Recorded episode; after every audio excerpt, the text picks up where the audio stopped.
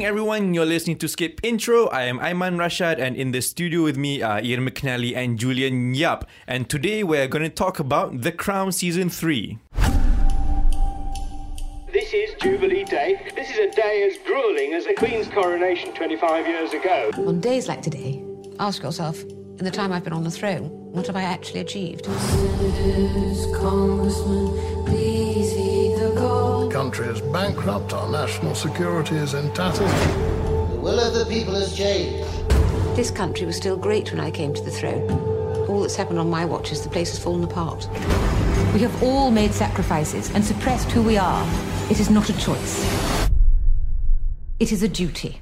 So, this is, of course, the continuation of the Crown series that used to star Claire Foy, Matt Smith, and Vanessa Kirby, but now they've changed the cast because it's a much older um, queen that we are seeing here. And she is being played by Olivia Colman, with Tobias Menzies replacing Matt Smith as Prince Philip, and Helena Bonham Carter playing Princess Margaret. So, so we both watched this a while ago. I mean, what you binged watched this now to catch up, right? Yes, I watched the first two seasons in like a week and a bit. So you liked it, right? I love it. I, I what I love about The Crown is the performances. I think the performances of uh, Claire Foy and Matt Smith, especially, really made the show. They are so uh, gripping, and you can really relate to their struggles. Even though I do agree with, you know.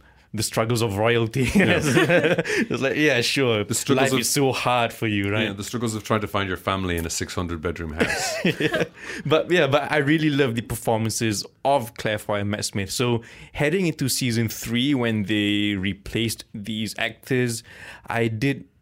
I still felt a sense of attachment to the uh, to Claire Foy and Matt Smith just because I really loved them in the first two series, and um, I'm still sort of like getting over the fact that they're now Olivia Colman and Tobias Menzies.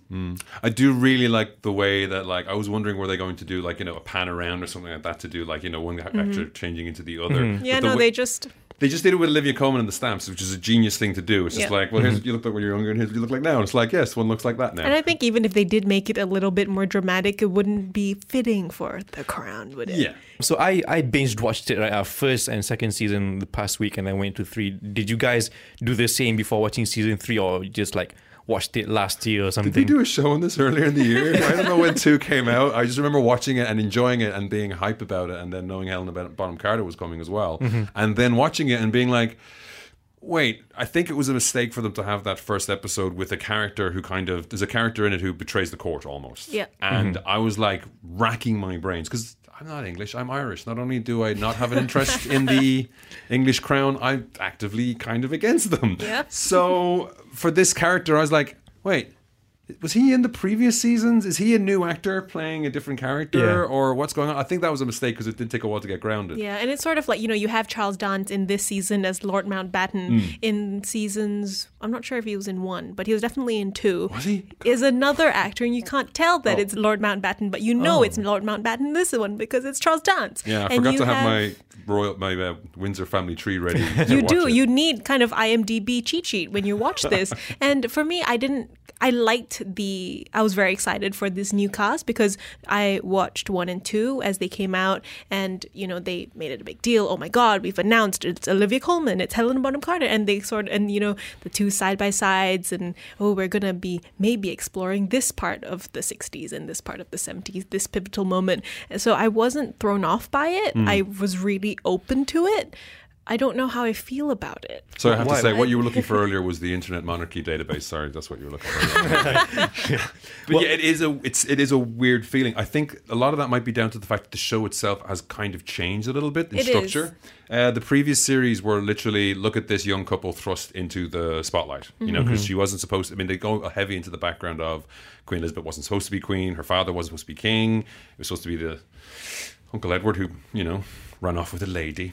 and there's that element of greatness thrust upon you. And it, it, it has that more slice of life feel. I thought we were with the, the king, the queen, and um, Philip a lot more in the first season, whereas in this, the third now becomes more like an anthology show. Yeah, because you are, it's one season's over about a decade, right? Yeah. So every episode's sort of a different year, and they pick out the most important moment of that year to portray in one episode. And it's sort of weird why they've chosen to do this because a lot of the time, if it's a story surrounding just Charles hmm. or just Philip, that's the only character you're going to see. Hmm. The Queen jumps in and out sometimes, whereas before it was just a young woman thrust into a role that she doesn't necessarily want to be in and trying to find her footing as essentially one of the most powerful people in the country. I think that's what made her character interesting in, in the first uh, two seasons. You know, her struggle to sort of find her feet as a queen.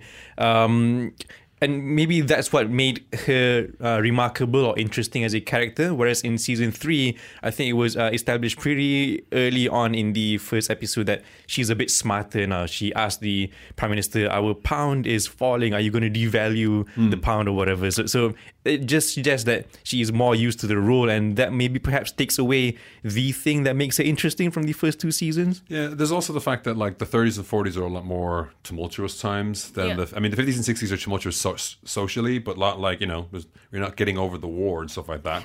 um, and also, she's matured as a woman. She's matured as a queen. She kind of knows. She has a good idea of what her roles are. I think that this season and the next season will probably get into the fact that now she knows what's going on.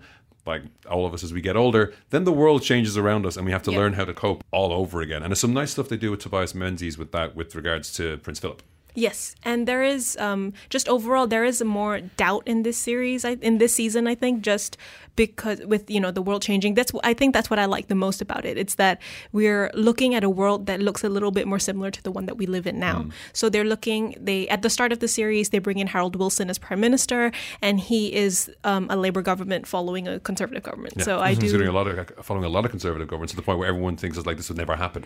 So it's kind of it's kind of nice, and they bring up quite often what is it like to have a country where you don't trust your leader, right? And I I like that. I like Hmm. Mm-hmm. From both seeing sides. from both sides, and I do like um, that they're trying. I this season feels a little bit more self-aware than the ones before Hmm. i think i think because the ones before always felt like they were bbc audiences Hmm. watching a bbc audience made show so it was for a certain audience to watch this one does seem to realize that they are calling to question like this This is family. first world first world problems of the series. Yeah, and they do try to comment on that. They do try to say we are struggling, but hey guys, you're not really struggling. Come on. so at least they are trying to do that in this one. I don't think the other two series even touched on that, But which again, I that's do the, like. that's the changing times. It is Yeah. like what Game of Thrones is eight seasons over the course of probably eight years. This is like decades. The world changed a lot in those times mm-hmm. where it was all just deference. And she says there's a certain phrase I think it calls back to the earlier seasons of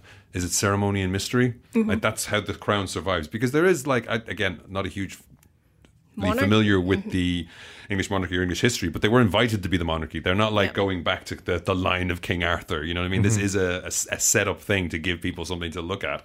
And then it's like, well, what do we do now? We look at them. We just look Yeah. at them all the time, and we're kind of sick of looking at them. You know, there is that. There's that very kind of hairy moment. Again, these aren't really spoilers because it's kind of history. but there's a hairy moment where it's like one of the royal family could be involved in a coup. I did Mm-hmm. not know that at all. I think it does do a good job of bringing some of that history to the forefront Yeah. and like not being preachy about it Yep. and letting you figure things out. So we've been talking about The Crown season 3. Let us know if you guys have seen it or if you guys are interested to see it and what has been your favorite uh, you know, favorite scenes or favorite memories from watching The Crown. Uh, you can WhatsApp us at 018-789-8899, tweet us at skipintromy, or you can write us at movies at bfm.my. And after the break, we're going to continue our conversation on The Crown season 3. Keep it here on Skip Intro, BFM 89.9. Break from monotony. BFM 89.9. Hello everyone, you're listening to Skip Intro with Iman, Ian, and Julian. And earlier we were talking about The Crown Season 3, and we've got a bit more to cover about it because there's so many things to like look into it. And let's start, I guess, with the performances of Olivia Colman. What are your guys, uh, what, what are your thoughts on it? Is is the second episode the one about Margaret? It is, right? yes. The second episode, Yeah. yeah. that was the one where it's like, okay, Olivia Colman's got this down, where there's just a silent scene of her reaction to news of what Margaret's been doing in the US. Uh, so Margaret and Lord Snowdon head to America, a tour of America to see, you know, see Mr. Krabs. spre- yeah, It's basically Clancy, 'cause spread the Clancy Brown is playing Lyndon Johnson. The moment I don't know why they, hit his face. It's like the moment you hear that voice, you're Yeah. like, that's Clancy Brown. and uh, it's I, I feel like this was supposed to be the equivalent of when JFK showed up in season two, Hmm. right? It's supposed to show Margaret's big Uh, not a debut, but you know her her use, her job as a mm. royal instead of The just princess shows her worth. yeah, it's it's an interesting episode. I don't. I enjoyed Helena Bonham Carter as Princess Margaret. I have the same problem as I did with Vanessa Kirby, where I can't see her as. Princess mm. Margaret, but I love her as Princess Margaret. But just the the way that like Olivia Colman's face goes through like it's like the seven stages of denial with just the eyes and face. Yeah. Mm. It's something as I realized as the series went on is that I got used to Claire Foy staring at things or people. There's an awful lot of her acting in those first couple of seasons is just staring. Yeah, it's a thir- three quarter or side profile of her staring at something. Yeah, and like, but even when she's staring, like to figure out what to do in this situation, what's the correct thing for her that she wants to do personally, what's the thing she has to do with the crown. Like, there's just like I st- she stares a lot. It took a while for me to get that Olivia Colman is the same character staring because she's staring in a slightly different way. it's just it's st- this whole show is just staring matches. You know, the Queen rings her buzzer, someone walks into her room, she sits down and stares at them and just like, mm-hmm, you're for it now because this is I'm giving you the silence and the stare. But I do kind of like it. It makes Yeah. me feel like, you know, she is a queen kind of 20, 30 years into her tenure as queen. Hmm. And, um, but also having an older queen kind of gives a little bit of leeway where they, she can play with being an older queen. Hmm. So Mm-hmm. there are bits that are kind of weirdly comic in a war room, I guess, that's supposed to be a bit serious. Hmm. Yeah, there's You- moments. I think her her relationship with uh, Jason Watkins as Harold Wilson like just develops beautifully over the season. That you think like he comes in as like the Labour Prime Minister and he's the working man's working man. And There's secrets behind that, and just the way their relationship changes and develops. You get to see some humor. You get to see some friendliness. I didn't think. They'd be able to do that again with the way they did with John Lithgow and with the With other Winston, uh, yeah, the Winston other guys Churchill. with Winston Churchill, and I didn't think they'd be able to do it again. But as you go through, it's like they're just really good at this. They know exactly what they're doing. They build it. And I do like um, some of the choices that they've made in the first half of the season, right? Um, looking at Aberfan, the crisis in 1966. I had no idea about That's it. the, this is basically if you haven't seen the show yet, this is the awards one. Yeah. This is like doesn't need- they're not, the Queen's not even barely in it. This is episode three. Yeah. We're going to push the boat out in episode three, guys. This is about the coal mine in Wales that collapsed Yeah. and killed like Yeah. tons of I mean, people. I guess it's not really again, it's not a spoiler, but like I had no, I, I think I'd heard someone talk about it, and that's how I knew about it. But I had no clue what was going on. you can kind of feel I mean, I think they've done it really well because you can kind of feel a city or a country kind of moving and bubbling because people are calling in question policies and people Yeah. who have been put in power in the way that the first two seasons did not because Mm. you're looking at a changing country. And of course, uh, if we're moving forward, we're going to be able to see a young Princess Anne and a young Prince Charles. Erin Doherty and Josh O'Connor are great in those roles. Like the, the the Princess Anne in particular, the way they introduce her is not what you expect. They do that nicely where they do show something up. I would like to be a fly on the wall in Windsor Palace or Buckingham Palace when they're watching this actual show and what they think. Like, oh, they got they got that right, mummy. You know, the, the that kind of element of it. Also, you know, with everything that's going on in the news at the moment, season six is the present day is going to be a howler with Prince Andrew and everything that's going on there. Okay, let me just ask you guys. Uh, we've talked a bit about some of the performances in, in the in this season, right? Who do you think is the MVP of season three? My favorite's Princess Anne, Hmm. for sure. Every time she's on screen, because she's supposed to be the teenager and she moves into her early 20s by the end of the season. Yeah. And she is a kid in the late 60s and early 70s. She's, but she just also happens to be a princess and she has that awful accent that they all have. Yeah. The only way you can describe that accent is horsey. They have a horsey accent. Yeah, that's it. and and that's magnificent hair, Mm-hmm. which is like you know, it's not even a bouffant. I don't even know what it is. It's a Princess Anne. it's Princess haircut. Anne's hair, yeah. That's it. Yeah, and she brings a lot of light and energy to the scenes that she's in. I kind of enjoy her a lot. And as someone who grew up seeing Princess Anne on the news and TV, you're like, that's not the role I was expecting at all. Because Yeah. again, because the external what you see of them is so fuddy duddy and you know controlled and uncomfortable, and it's it's great to see the side of things. Mm-hmm. It is interesting that like they've set out like with a nice um, cushion to do like the the six seasons with.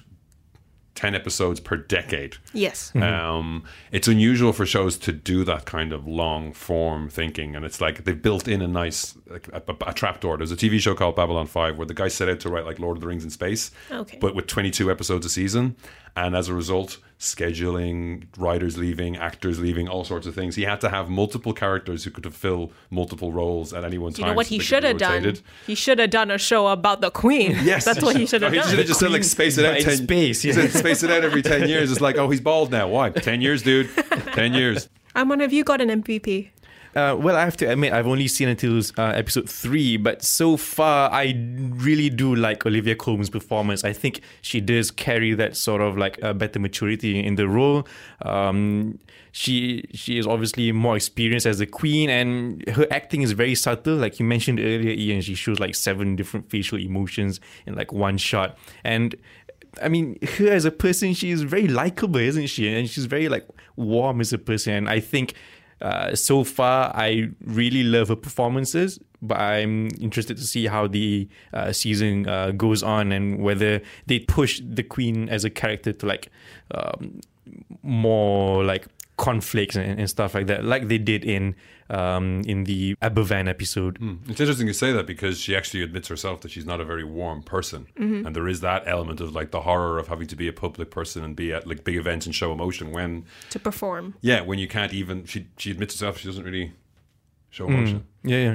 I, do think the the moment that uh, Tobias Menzies shows emotion as Prince Philip in that Aberfan episode, like that, that movie is just like that, that episode is just like awards clips. It one is by basically, one. yeah. It's like tugs at the heartstrings. The acting's amazing. Just the way they portray a disaster is amazing.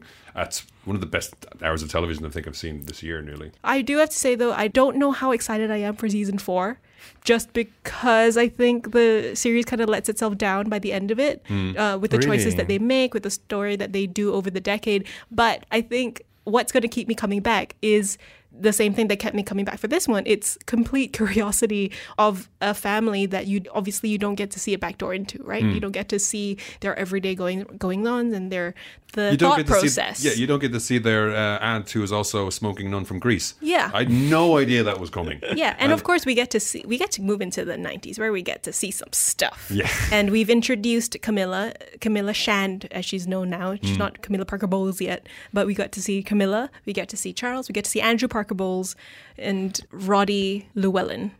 yes, so it's it's pure curiosity. I don't know what else I need for me to be able to really get back into the season the way that season two did. And what, what what I'm looking forward in the upcoming episodes or even the next season is how, I want to see how they will develop Princess Margaret, right? Because from what I've seen in, in uh, season three so far, she hasn't really developed or changed that much from uh, season they one and two. did not use Helena Bonham Carter the way they could. Yeah, I because think like that's that kind of like that's like fiction mirroring life. Unfortunately, there is that element of it. Yeah. Yeah, 'Cause I'm just thinking like in season one and two, it was all about her. Uh, she's all like, "Oh, I'm always second best. I want to show my talent. I was made to become queen. I was born for this role."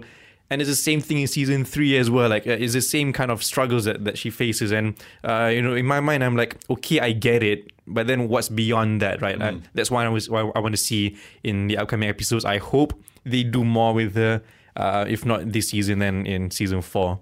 I do wonder as well if when they get to the 80s, if they're going to let because the 80s and nostalgia is a huge thing, and there's a lot more content available from then. You know, they are watching live television broadcast most of the time. Even the t- pro TV programs that were scripted were recorded or broadcast live.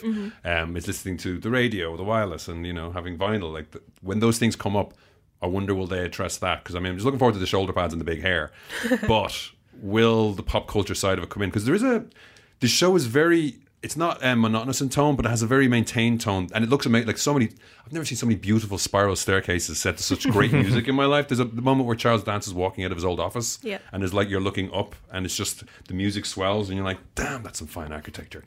And I wonder if they're gonna let that bleed in a little bit more, because again, it's as time goes by, they're getting more and more grounded. Yeah, you get the feeling that the privilege, the atmosphere, the monarchy, it's all, you know, contained within the palace, right? And they're all there and the world is happening outside. Sometimes you get a glimpse into it. Prin- You know, Princess Anne listens to the radio. Yeah, and or whoever's playing next door in uh, Charles's uh, dorm room is like, turn that music down. Yeah, but I don't. I don't think the series don't needs see it. It doesn't yeah. need to seek out that 80s nostalgia. It's going to be interesting if they factor that in because it will become more. I mean, you know, at some point they're going to have stupid ringtones. Like the, the royals probably, you know, everyone, someone in the royal family had Crazy Frog at some point. It will come up.